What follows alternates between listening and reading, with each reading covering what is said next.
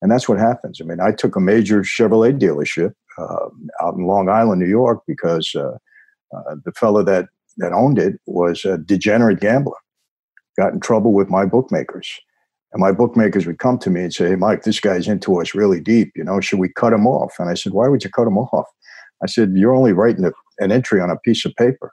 And he's losing. Let him lose a half a million dollars, a million dollars, then let him come to me. And he did. And I took over his agency because had to pay me.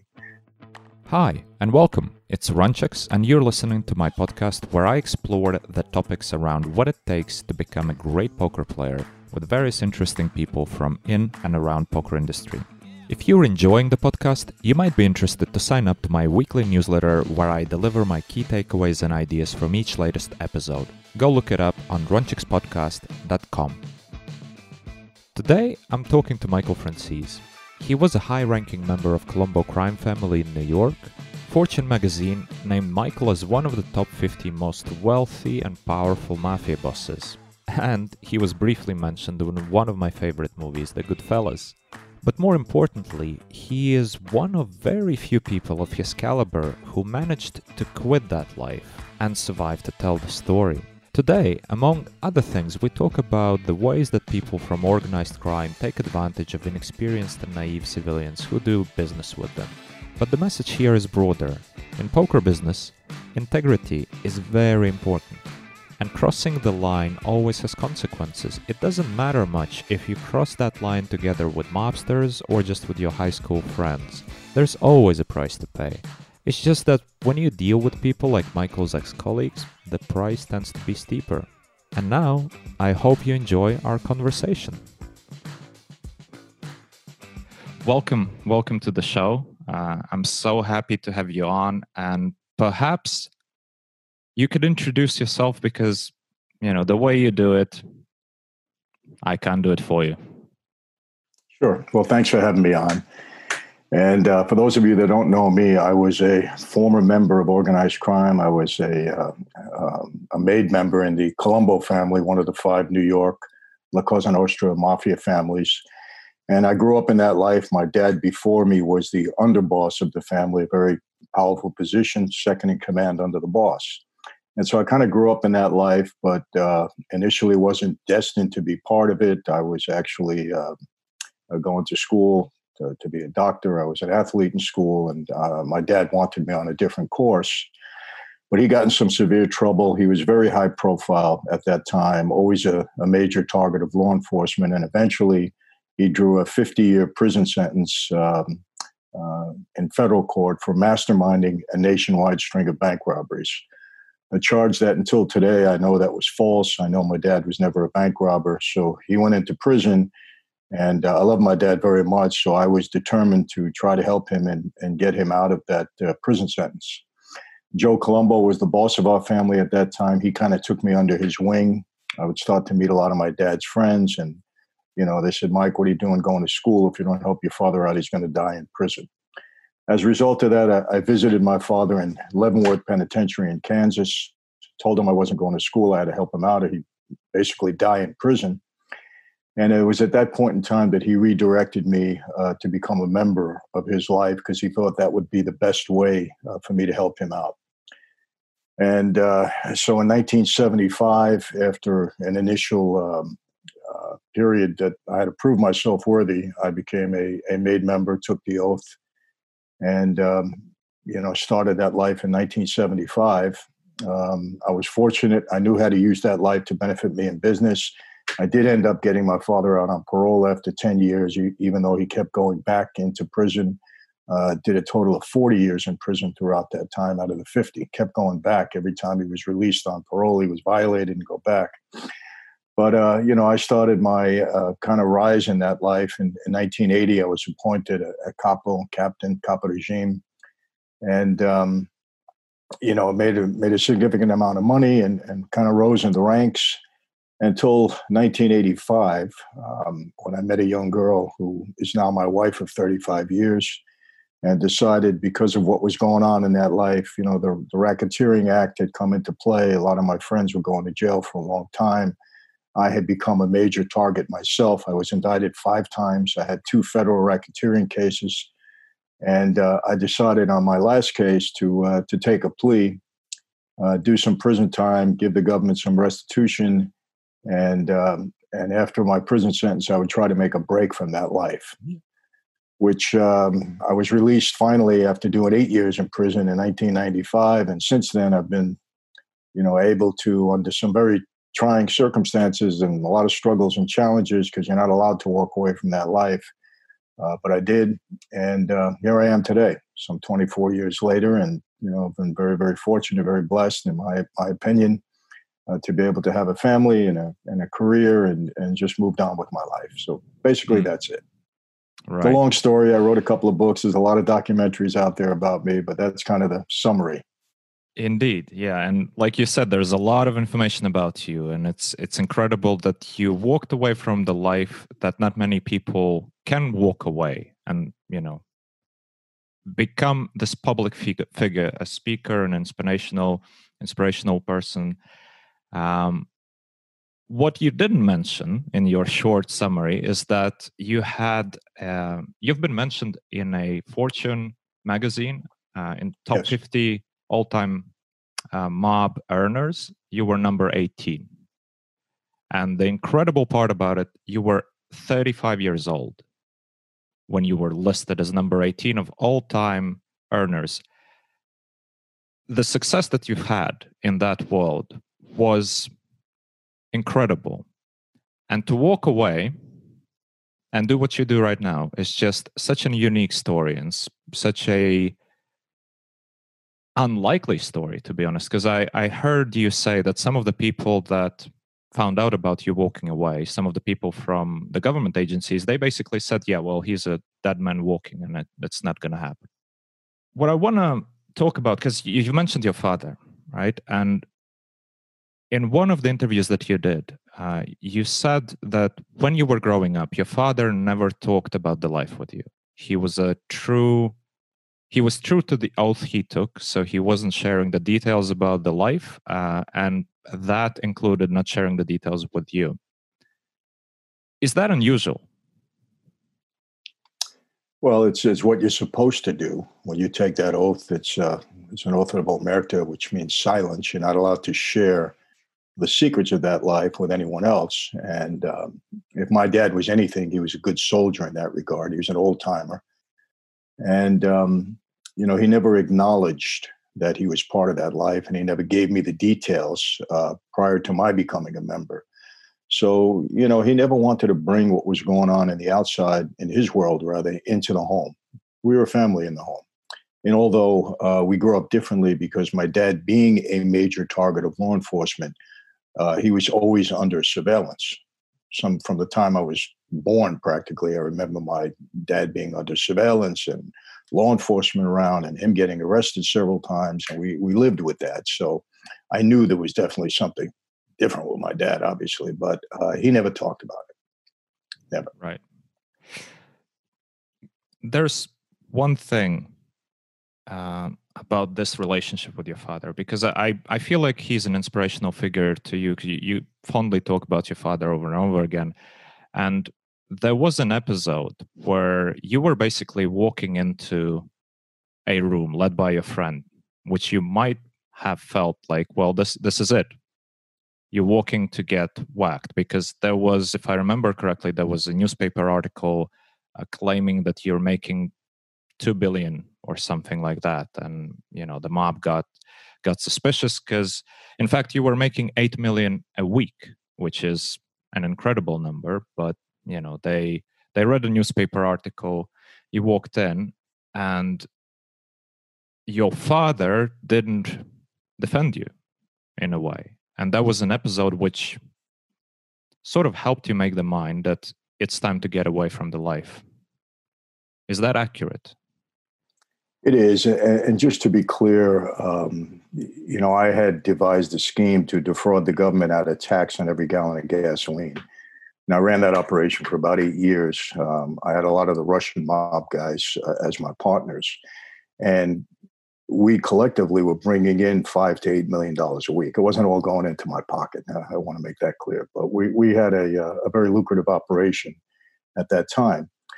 And uh, yeah, you know, one of the uh, one of the low points in that life, I would say, is that you know money and power mean a lot. And if you're making a lot of money and you're starting to become powerful, you know, people at the top start to be concerned. And um, you know, one of the real horrors about that life is that you know you make a mistake, your best friend walks you into a room, you know, you think everything's okay, you walk in that room, you don't walk out again. And uh, obviously, as a as an official in that life, I've experienced that with others. Um, and I got that walk one night, and uh, it, it, was uh, it was a very scary situation. I'll be honest with you. you know, I was I was very concerned with the setup as I was walking into that room, and it's true. My dad uh, he went into that room before me, and he might he might have even been part of this setup to find out how much money I was really making because the newspapers were blowing it out, even though I was I was you know paying a lot of money to the family as I was supposed to. But um, yeah, it was scary, and uh, my dad didn't defend me properly that night, and it was uh, it had a real impact on me. And I believe that um, you know if uh, if that didn't happen that night, and I didn't see that betrayal in a way from my father, I don't know if I would have ever walked away from the life, but uh, it it really impacted me. You know, to the point where I said, "Hey, if this life can separate father and son, because he and I were so close." what do we really have here? And uh, you know, it wasn't until two years later that I made the decision to walk away, but uh, that that played a primary role in that. Yes. Mm.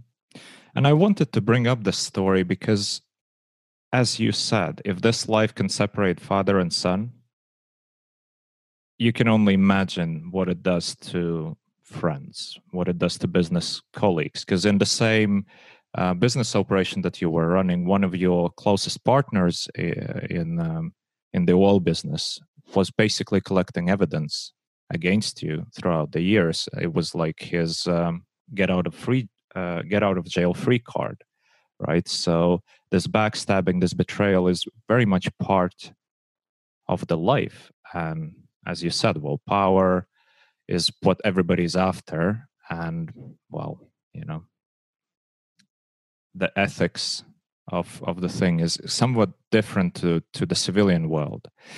And is my prime concern the reason i wanted to talk to you well apart from you know I, am just a big fan of the work that you're doing and, and all your stories and I, I think it's it's great that you share it and people need to hear it.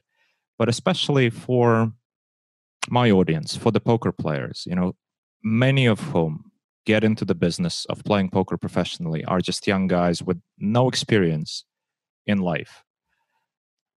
Especially for those who get into playing live games, they might might encounter situations where well, they get to meet people like like you people who well not like you right now but you know people from your form, former life for whom um, gambling is a huge part of business. And it's important to give this cautionary tale of what what can happen you know because even if we think like i know you do a lot of work for uh, nba for example and educate the the coaches the referees and the players about the dangers of gambling and how mafia takes takes advantage of the people who gamble. Can you expand a bit on that? Well, yeah, I mean, it's, it's actually how I started speaking. Um, in the last six months of my prison sentence, um, I was visited by uh, all the pro sports, well, the NBA and Major League Baseball, to be uh, you know exact. And uh, they asked me to participate in a video, an anti-gambling video, because they realized and knew that gambling among their players and personnel uh, was a big problem in the leagues. And so I agreed to do that. And because on the street, I had a number of bookmakers, illegal gamblers, um, that worked for me, worked under me. And we had a lot of sports figures and league personnel that were uh, gambling with us. Yeah, it's a big part of that life. Gambling is a, is a mainstay in that life. So we had a lot of, uh, you know, league personnel, players gambling with us. So they asked me to educate the players as to some of the problems they can encounter dealing with people like us or just gambling in general. So that's how you know, I, I, started speaking because I created that video with them. And then when I got out of prison, they asked me to come to speak to the players. And I've been doing that for 24 years on the mm-hmm. pro and college level. And, um, you know, it's a problem. I mean, uh, you know, organized crime is is very much involved in gambling, and all they care about is just getting an edge and making money, and and they'll use people in that in that life uh, to to uh, achieve those goals. So it's something I'm intimately familiar with. I'm, I'm not a real poker player, I'll be honest with you with that, but I've had gamblers around me, you know, all my life. And um, I realize that they're very susceptible because gambling is uh, could be a real sickness if you don't know how to control it and you don't do it the right way. It's like uh, it's like a drug.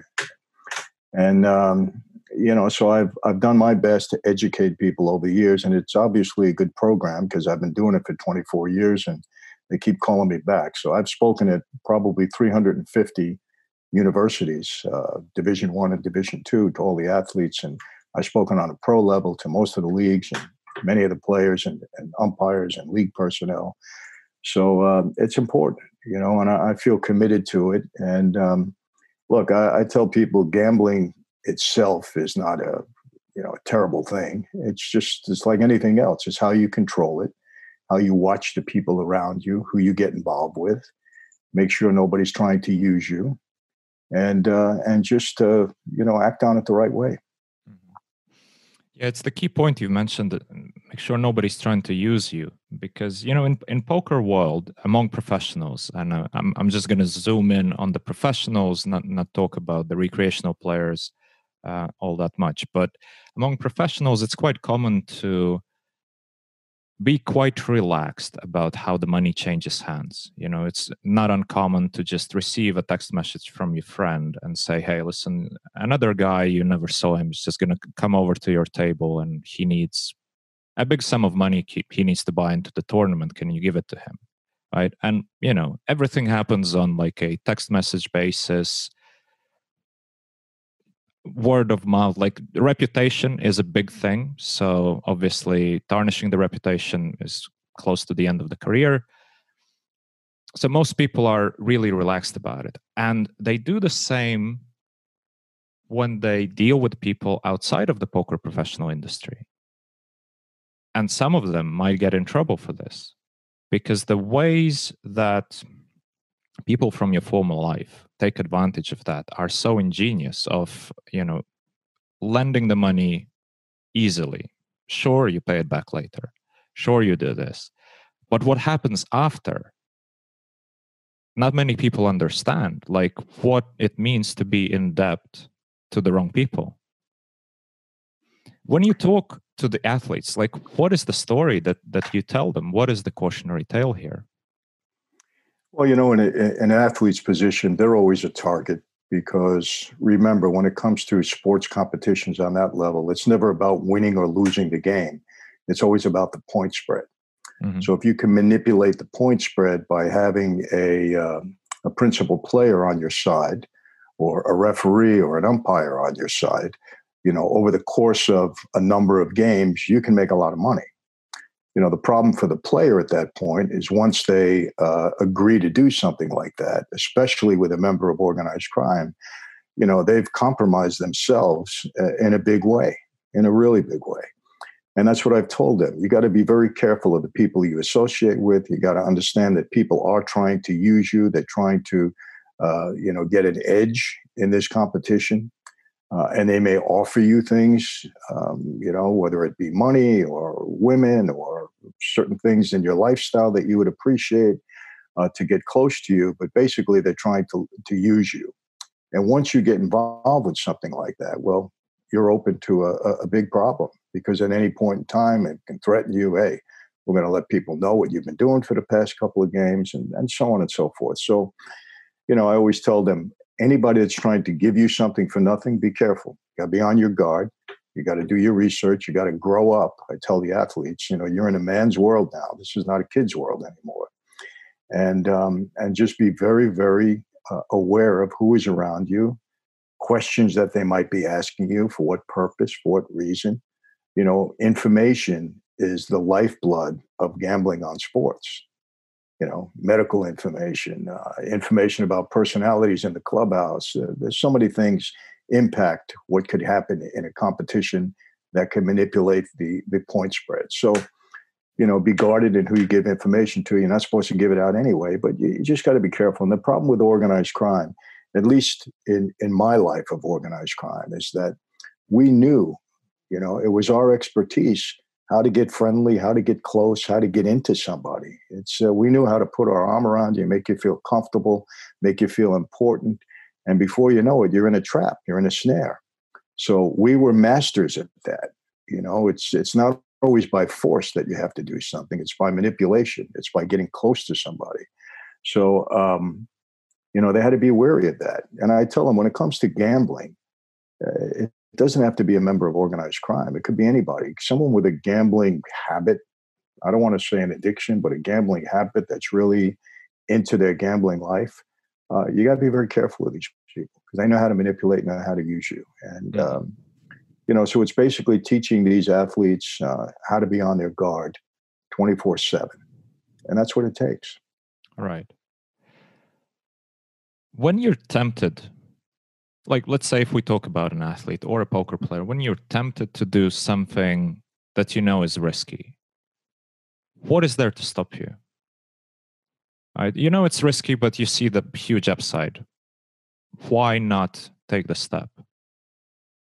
Well listen you know a lot of us are risk takers and as you get older you learn how to minimize the uh, the risks because you've been through it when you're younger, you know, sometimes you you uh, you have to go through it to learn. The problem is um, when you go through it, the consequences can be so severe that that could be the end of your career or could be cause you major problems. You don't need to go through that. You know, um, I think it's something within you. Education is important. You know, if you don't know that you're susceptible to somebody trying to compromise you, well, then you don't know you you have a problem. So education is important. People have to be aware of this. And then it's your inner self. Say, look, you know, do I value what I'm doing now? Do I want to keep it this way? Or do I want to take a chance for a few extra bucks I can make? You know, mm-hmm. um, it's something within you that you have to be strong enough to resist when there's a temptation that could lead you in the wrong direction. Right. Well, most of the business that mafia gets in the legitimate side, it's mostly people approaching you and saying, "Hey, I have this business idea. I I can't get the money from the bank. Can I deal with you?" That's pretty much governed by greed and just looking at the upside. How do you reflect on those people? The people who go and want to do business with the organized crime. Well, yeah, what you said is very important. You know, if, you know, the movies most of the time get it they get it wrong they make it seem like you know a bunch of organized crime guys uh, scheme to get involved in a major company and they walk in there in pinstripe suits with guns and they take it over. It doesn't happen that way.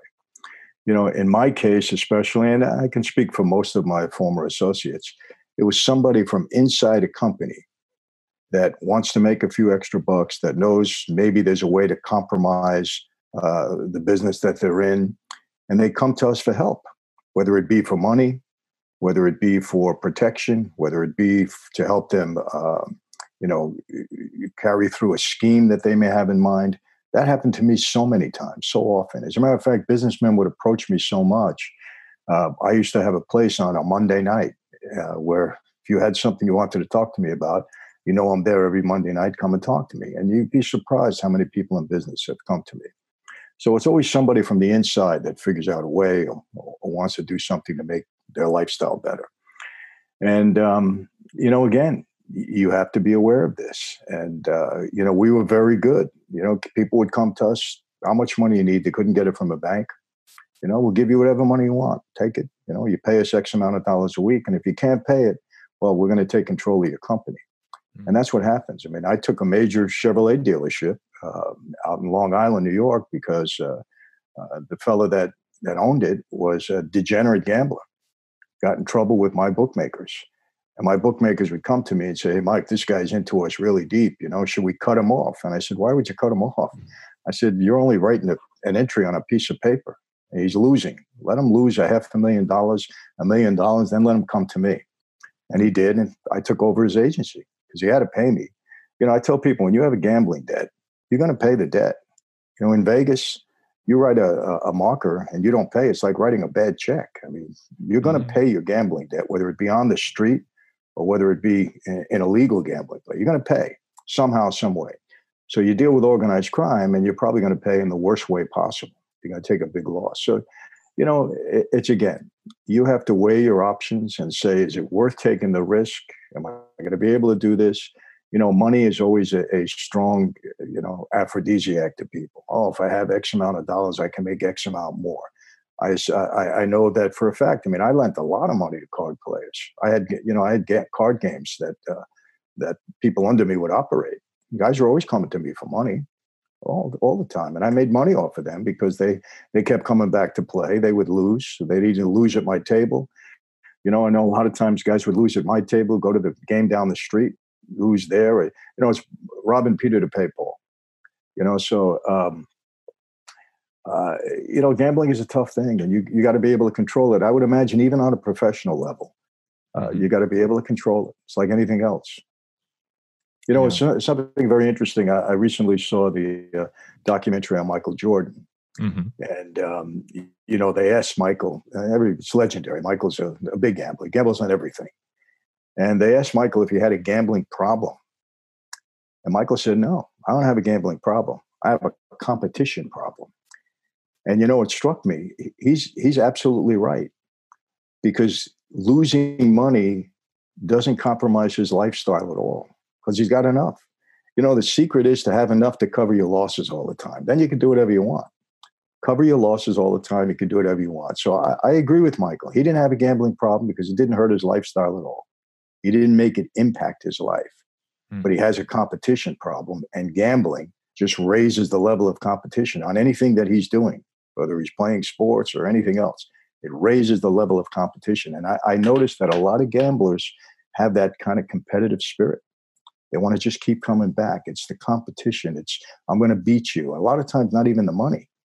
And you know, you could speak to that better than I can. But I've noticed this in many people that uh, that you know that I've been involved with that gamble throughout their lives. Yeah, absolutely. You're right. This competitive drive is one part that's necessary in the equation of becoming better, striving to become better than the competition, but it can lead to demise of a lot of people as well when you you know when it gets out of the control and speaking of michael jordan what about the um, rumors that he was asked to step away from nba for a couple years because his father was allegedly killed because of michael's debt, debts um, do you know anything about that you know I, I only know what i've heard and i think what i heard at the time wasn't wasn't right but um, there were rumors going around you know, this was after his father was killed, and I was working with the NBA, that it might have had something to do with Michael's gambling problem. I think that's been debunked. I don't mm-hmm. think that's the case. But I am pretty certain, because I heard it from good sources back then, that he was asked to step away from the NBA just to let things silence. And Michael, being the competitor that he is, you know, went and played baseball. Now, he may deny that, and he may be right. I'm only telling you what I heard at the time from people that I considered to be good sources. Mm-hmm. Um, they might have been speculating. They might have known something. Uh, maybe Michael doesn't want to come out with it. You know, it doesn't matter at this point. But I don't believe that his dad's death had anything to do with his gambling problem. I think that's been right. debunked. Yeah. All right. Um, let's get back to what we previously discussed the competitive drive and well, actually, let's go back even further, right? People approaching organized uh, crime and saying, hey, I, I want to do business with you. Once you get in business with people from organized crime, you're basically on the hook. You can't get out easily, even if you're making money. Obviously, while you're making money, everybody's going to be happy, but it's only as long as you're making money. Um, with poker players, or with anyone really you know there comes a time when you have a temptation to do something that is not ethical so crossing some sort of imaginary line and i see we recently had some scandals in the poker industry where people clearly crossed the line because they thought, well, first of all, seems like everybody's doing it, which is not the case at all. But first of all, that. And second, well, what's the downside? If I get caught, nothing's going to happen, right? It's not like police is going to get involved, etc., etc. That I feel that happens a lot, and this greed drives people to do to make these sort of decisions. From your experience, like what would you say to somebody who wants to cross this line and sees only the upside and thinks the downside is not there? Well, listen, you know, it's it's like uh, I can compare it to what happened in Major League Baseball during the steroid era. Why would the why were they all doing it? Well, everybody was doing it. That's what everybody said. Everybody's doing it. So what are they going to do? Catch everybody? And everybody was doing it until what happened? Everybody started to get caught. And then careers were ruined. The industry had a big black guy. You're always going to get caught if you stay in something long enough. You're always going to get caught if you share information with someone else. Look, the downfall of my former life was really it started to it started to cave in from within. A lot of guys became informants because the government started to wield more power than the mob did when they came out with these racketeering laws and the bail uh, the bail reform act and the sentencing reform act.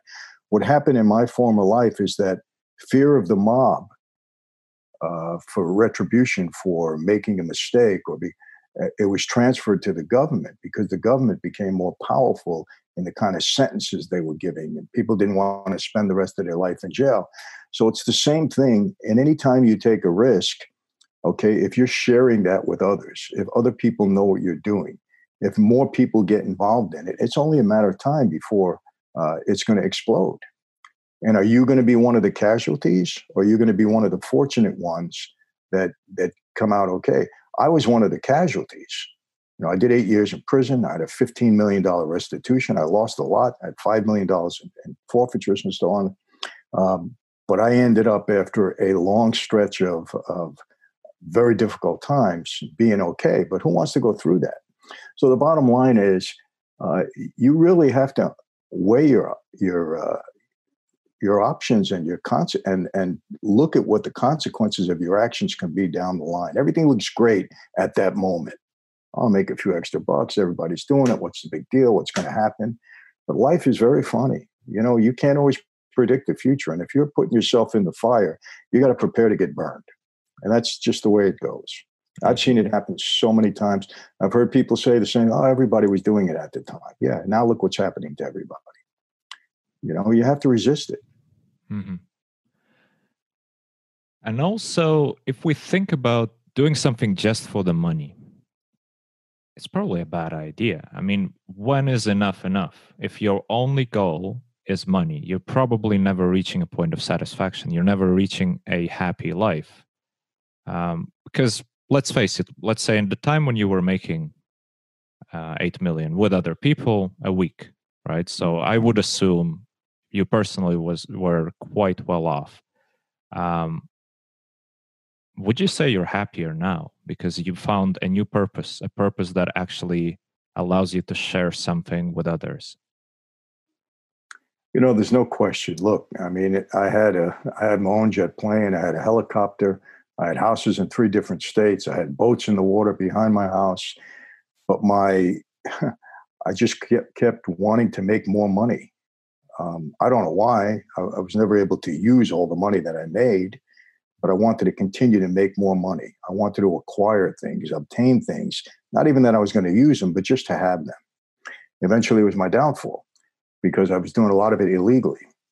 Um, now, uh, don't get me wrong. Look, money is important money the best thing money does for you in my opinion is gives you comfort and peace of mind you know i'm comfortable now i have the money that i need i'm not looking to buy the state of california i'm not looking to do all these different things but if i want to go on vacation i can if i want to buy a car i can i live in a nice house in a decent neighborhood so you know those are the things that are important to me and i can enjoy my life so when you reach that point you know why do you always want more it it comes a time, and I guess it sometimes it comes with age. Sometimes you know you, you just uh, very fortunate to have that at a young age. Hey, I got enough.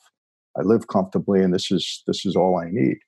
But money, look, my dad always told me, you know, and he was so right. He said, you know, you got to watch out for really three things in life. He missed one, but he said three things: wine, women, and money. He says those three things can take you down faster than anything else. He left one thing out that I learned later on, and that's power.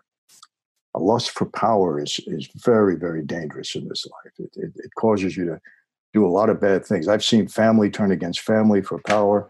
Uh, very bad things. So if you can learn to control those things, you know, wine, women, money, and the fourth being power, you could live a good life. Hmm, that's really powerful. But coming back to you saying you were making so much money and you your drive was to keep making more and more money, isn't it so that it's pretty hard for you to step down?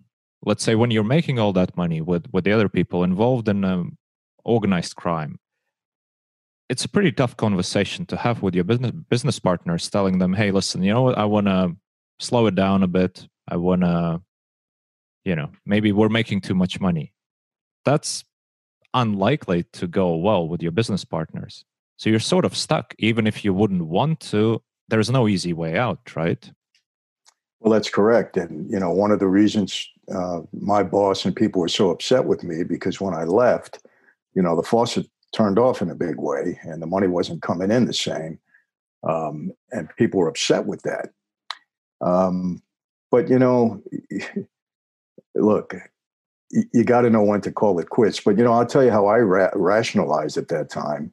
You know, I had the government on my back all the time. I mean, I had a, a task force comprised of 15 or 16 different law enforcement agencies that their specific job was to put me away for life.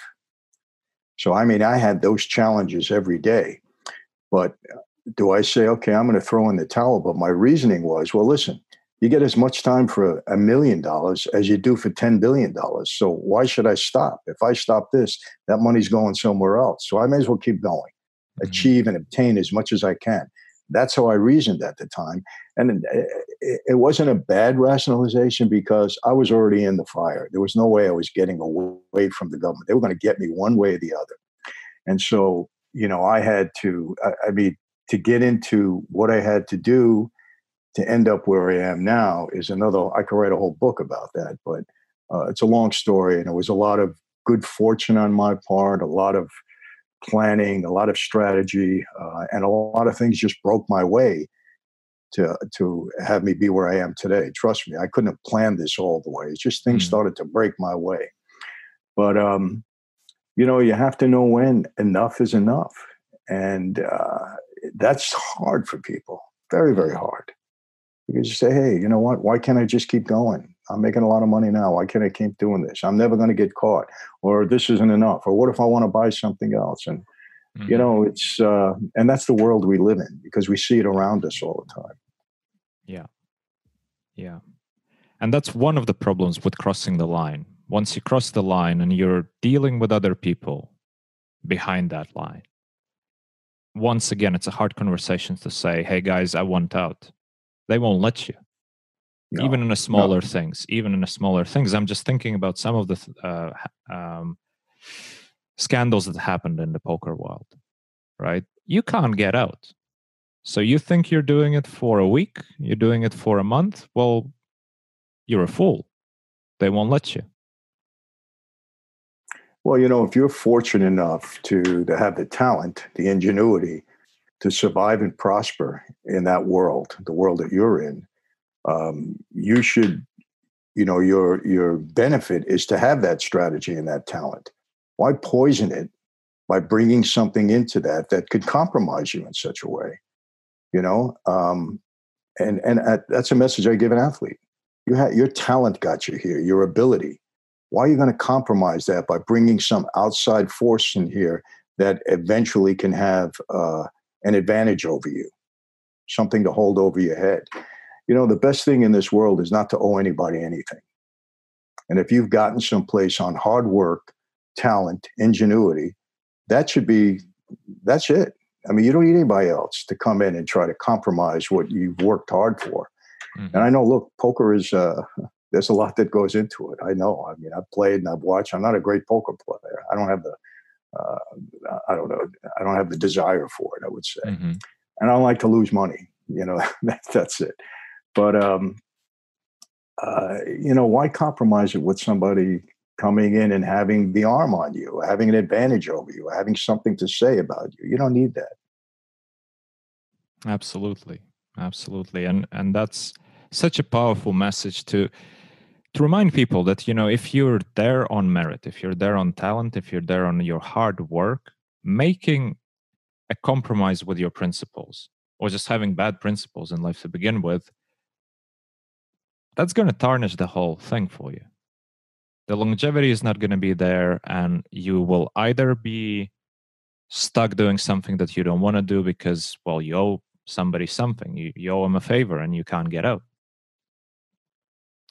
so yeah, like Absolutely. you said. You know, I, I, I tell you, I've, I've seen it happen so often.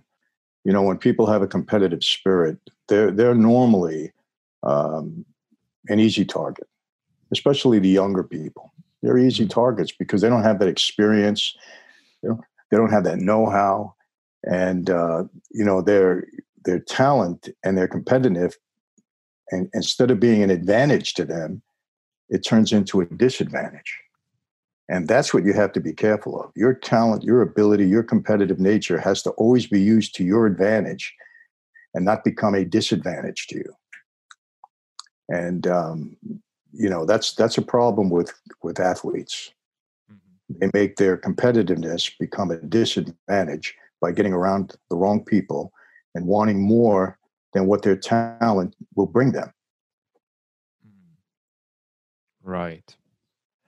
And another aspect here is that you know with with this competitive drive and with this risk taking mentality many people sort of make reckless decisions because ah, it's going to work out yeah. and that's a problem because you know you, have to weigh things before you you know recently i had a conversation uh, on a podcast with a young guy wonderful story and i mean everything ended up great and it's a it's a great tale but at the same time you know he made some decisions which were clearly why why are you doing it? Why are you basically risking your life just because you already came to a point that's easier to keep going forward than to turn back.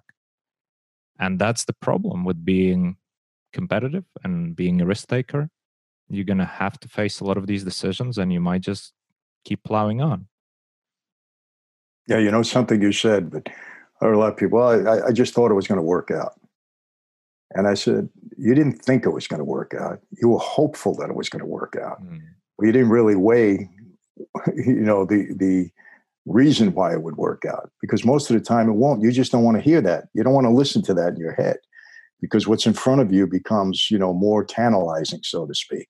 I'll take the shot. But basically, you're just taking a risk. You don't know how it's going to work out. You're just hopeful that it works mm-hmm. out. And, and oftentimes it doesn't. And then you pay the consequences. Too late at that point. Right. Right. Um, you know, one thing I want to talk about is the life of the organized crime. To many guys, it is appealing because of the power, because of all of the things and like you said education is important because well it's appealing if you don't know the details. You know if you only see the surface seems all right. You know if you don't watch the movie till the end the beginning of every gangster movie is usually pretty awesome. By the end everybody dies and that's pretty much the same in real life. You know people end up in jail people end up dead. There are not many guys like you who walked away and can be a public speaker can walk on a street, can eat in a restaurant without having to look over your shoulder all of the time. Well, you know, it's a, you said it. It's a message. I, I, speak to a lot of young people, a lot of gangbangers. I go into a lot of juvenile halls and and uh, you know work in that area quite a bit. And uh, young people, they'll say to me all the time, Yeah, but you had all the money, you had the power, you had the great cars, you had the women, and they'll mention a movie. And I'll always say to them, Well, did you watch the movie all the way through to the end? Who lost the car, the woman, their life, went to prison? How come they don't see that? It's they're not thinking to that point because all they see is what's what's in front of them. I have a chance to make this kind of money, have this kind of power, and and that's all they see because mm-hmm. they don't, they don't want to tell themselves that the bad stuff is going to happen. But 98% of the time, it will. Now, look, I'm the exception. I'm not the rule. And I can't sit here and tell you why it happened this way. I just, you know, I'm, I'm very fortunate, very blessed that it happened this way. But I am certainly the exception. I don't know of anyone else that uh, achieved the position in that life that I did was able to walk away, not enter a witness protection program, not put anybody in prison, you know, I'll, I'll be honest with you. I spoke to the government, but you know, honestly, I'm um, one of the talents that I have is I know how to strategize and read people and get myself in and out of situations. Now, you know, I I had a plan in speaking to the government, but knew it would never end up in me putting anybody in prison.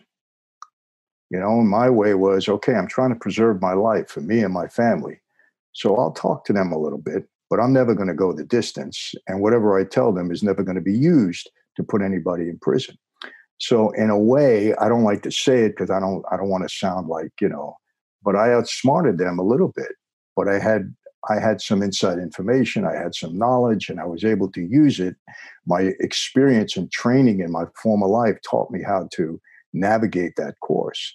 And so I was able to survive and be where I am today. It wasn't easy. I had a lot of challenges and a lot of struggles, and I went to prison as a result. But, but um, it, it, it's not easy to come out on the right side of these things. Mm-hmm. You know, I don't know anybody in that. You know, all my former associates are either dead or in prison for the rest of their life. All of them. I'm not talking about. I'm talking about all of them that had any kind of stature in that life. They're all gone and in a period of 30 years, wiped out. So, what does that tell you? The odds are pretty bad when you're trying to enter that life. Every gangbanger I know, you know. You know, the funny thing too, when you're in prison, I can't tell you how many times guys come up to me, oh, you know, I'm never coming back again because I learned in here what do I have to what I have to do not to, not to get caught. And I used to say, really? Who did you learn that from? Because everybody in here got caught. So how are they teaching you how not to get caught? I said, you're delusional. You're, you're kidding yourself. Instead of thinking, okay, I got caught, I'm paying the consequences, let me go out and try to straighten my life out, they're already thinking how they're going to come back to jail. But they think it's never going to happen. It's, it's, it's crazy. I, I saw that so many times and it was just, uh, I just couldn't get it. Because me, I'm thinking, how do I stay away from this? I don't ever want to come back. I want to avoid it you know, it's this whole thing. I mean, I don't want to get political.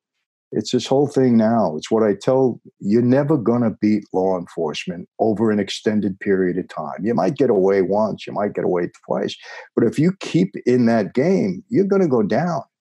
So the best way not to have a problem is to avoid it. Stay away from it. Don't go near it.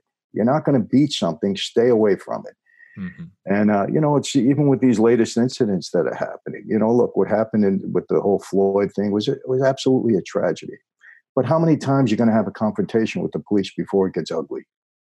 How many times? You know, you, you got to say, I'm not going to beat these people. I went to jail once, twice, three times. I get caught. Everything I do, let me stay away because it's going to end up ugly. Those are the things that I don't understand, and I try to tell people. Mm-hmm. You know, and it's the same thing in, in your sport you may get away with something once or twice or three times, but if you keep putting your hand in the fire, you're eventually going to pay for it. So why do it? When you have a talent and an ability that has taken you this far and that can continue that way, okay, why compromise it?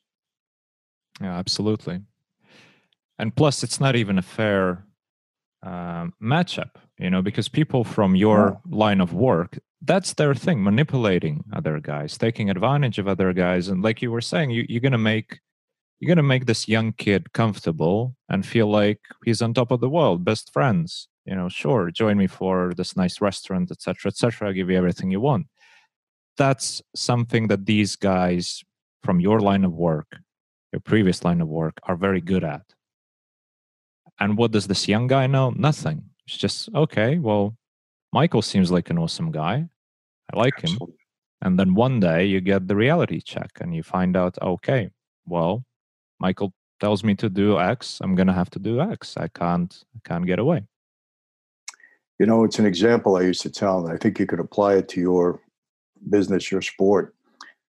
You know, I'd speak to uh, college football players, and I'd always tell the coach, I want all your linemen right in the front row. Big guys, 300 pounds, 350, six foot five. And I'd get to a I'd get to a point. Uh, I lost you again. Hold on. There you are. I'd get to a point where I would tell the biggest guy in the room, stand up. He would look at me, look around. I said, stand up. What are you afraid of? You're three times my size. Stand up. You get up. And I said, you're a pretty big guy, very strong. You work out every day, take three people out every time you defend your quarterback. I said, if I ever got on the field with you, I wouldn't last two seconds. You'd eat me up. I said, but let me explain something to you this. And I draw a little line with my foot. I said, You come over this line, you come into my world, you're no match for me. I said, I'll eat you up and spit you out in one second. Because whatever I tell you I'm going to do, I'm going to do. And then I'm going to go home and eat dinner.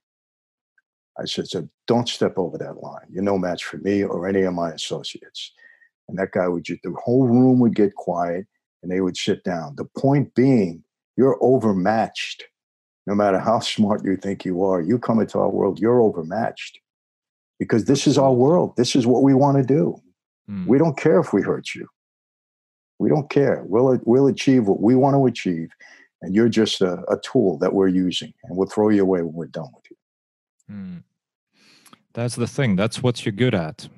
That's also one of the reasons that for so many people, it's hard to get away from it, even after prison, even after experiencing all the bad aspects because it's almost what else are you going to do that's first right. of all that's what you're good at. And second well it's pretty hard to find a legitimate job as an ex-con especially in in the united states. Well it's not like you know people are waiting for you uh, in a regular office job.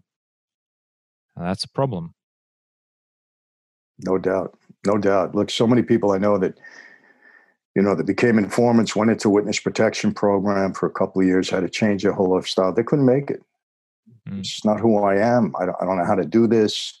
I'm too far gone. I'm too much a part of that life. They've struggled big time. Can't make it, you know, but mm. it's very unfortunate. Yeah. I always think about Joe Pistone, right? The the guy who was Donnie Brasco, mm-hmm. right? Uh, I've seen a couple interviews with him, and he, he seems, at least on surface, it seems like he was so deep in that life, and yet when the mission was over, he stepped away. He's back to normal. Have you seen any of, of his interviews? I know Joe. Yeah, I've, I've been in his company a few times. Right. Once or twice during my time in that life, because I knew Lefty uh, pretty well. Um, but I've seen him. As a matter of fact, he just texted me two days ago. He has his own podcast now. So, oh right, yeah, yeah, yeah. Nice. Um, he's, you know, look, people will, you know, call me all sorts of names for saying this, but he's a nice guy. Listen, he had a.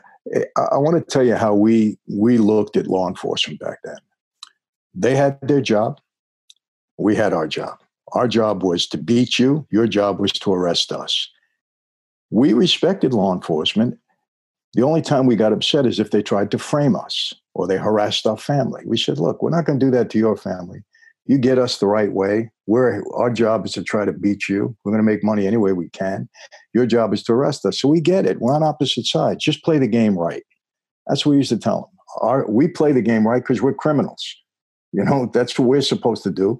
You're supposed to be on the side of law enforcement, do it the right way. You got enough tools in your arsenal. Come and get us. And at that point in time, we respected him. So, I mean, I understand what Joe was doing. That was his his his lifestyle.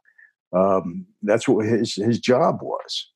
So, I mean, we became, you know, we don't hang out together. I don't want to say that, but you know, we're friends now. I mean, I consider him a friend.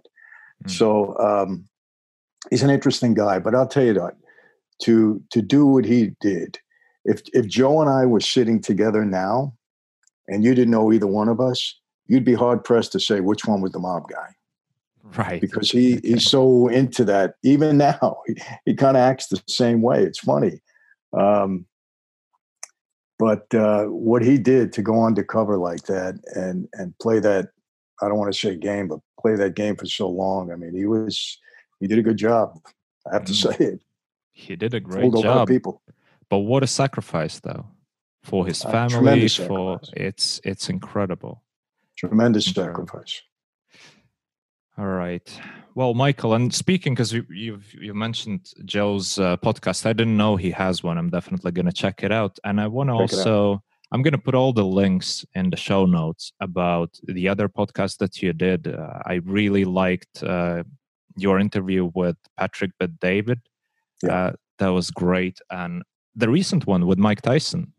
That was very Yeah. interesting as well. Definitely going to put all the links to that.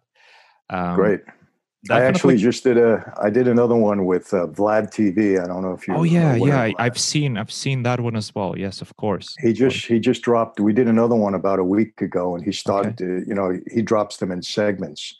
So he Mhm. dropped the first one yesterday. Okay, It just came out. Yeah. wonderful. Yeah, I'm I'm gonna definitely put the links and to your book as well. You see, I have a paper copy here. I read it. It's wonderful. I usually buy books as an ebook first, and Mhm. if I like it, I buy a paper version. With yours, Great. I just went straight to paper. I thought I Oh, want to thank you. have it. I want to have it at home, and uh, yeah, you see, it's already seen some action, and uh, edges are. That's good. I like to uh, see books that way. Yeah. Uh, and by the way, I saw you have the new YouTube channel as well. What's Yeah, I actually just started it, um, and uh, I'm going to be doing some. You know, uh, people are trying to get me to do a podcast, but um, I, I think I'd rather do YouTube right now because I have some things to say and to do. And we have a plan, and that'll start in another week or so. That I'll start putting new content on there. There's some older content on there, okay? but uh, we have a plan along with my team as to how we're going to proceed on that, and it'll start next week. So we're excited about it. It's, you know, during this pandemic, uh, things that we weren't going to do before, we didn't have enough time for. Right. We have time for now. So Yeah. Well, yeah. It, it, it, I think podcasts and YouTube channels, etc. It's a growing business nowadays because more and more people is discover that hey, this is a good medium, uh, and it's a good time to start. absolutely. Um, Michael, thank you so much for your time. I know you have you have to go on with your day, and I really appreciate the time you, that you spent with me here. Uh, I think we covered some really interesting topics. Like I said, I'm going to put all the links to your stuff, and I appreciate the work that you're doing. Like you said, education is important because yes, the story of the organized crime, the story of gambling debts, etc., etc. It's nothing if you don't know the downside. If you don't right. watch the movie till the end, it's all pretty good in the beginning. That's right. Got to watch it till the end. And the next time uh, you, you visit Vegas once a year, Well, yeah, not this year, maybe later this year, but yeah, usually at least once a year I'm I'm in Vegas. yeah, give me a holler because I go there quite a bit. And I have a show there. Um, we had it for six months. It was called A Mob Story. It was Mhm. downtown. But now we're moving up to the strip in Okay. a place called the Mosaic Theater. Right. And I'll be hosting the show every once in a while, but it's very enjoyable. It's the history of the mob in Las Vegas set to Oh. music and dance. And Oh, it's, it's a cool show. Yeah, Oh, the wow. reviews have been great on it, so you'll enjoy it. Oh, absolutely. Yeah, I'll, I'll give me- definitely definitely reach out to you when I'm there. You give me a call, you'll be my guest at the show. How's that? Ah, Michael, that's amazing. I really appreciate it. Okay. All right. All right. Well, thank you. Thank you so much. And um, have a good day. You too. And good luck. Keep doing the right thing. Thank you. You too. Bye bye now. Bye. I will. Bye bye. Thank you for listening. I hope you enjoyed this episode. If you would like to get regular email from me where I share my key takeaways from each latest episode, go to runchickspodcast.com and subscribe to my newsletter. And of course, I would really appreciate if you subscribe to my channel on YouTube and rate my podcast on iTunes, Spotify, or any other platform where you normally listen to the podcasts. This really helps.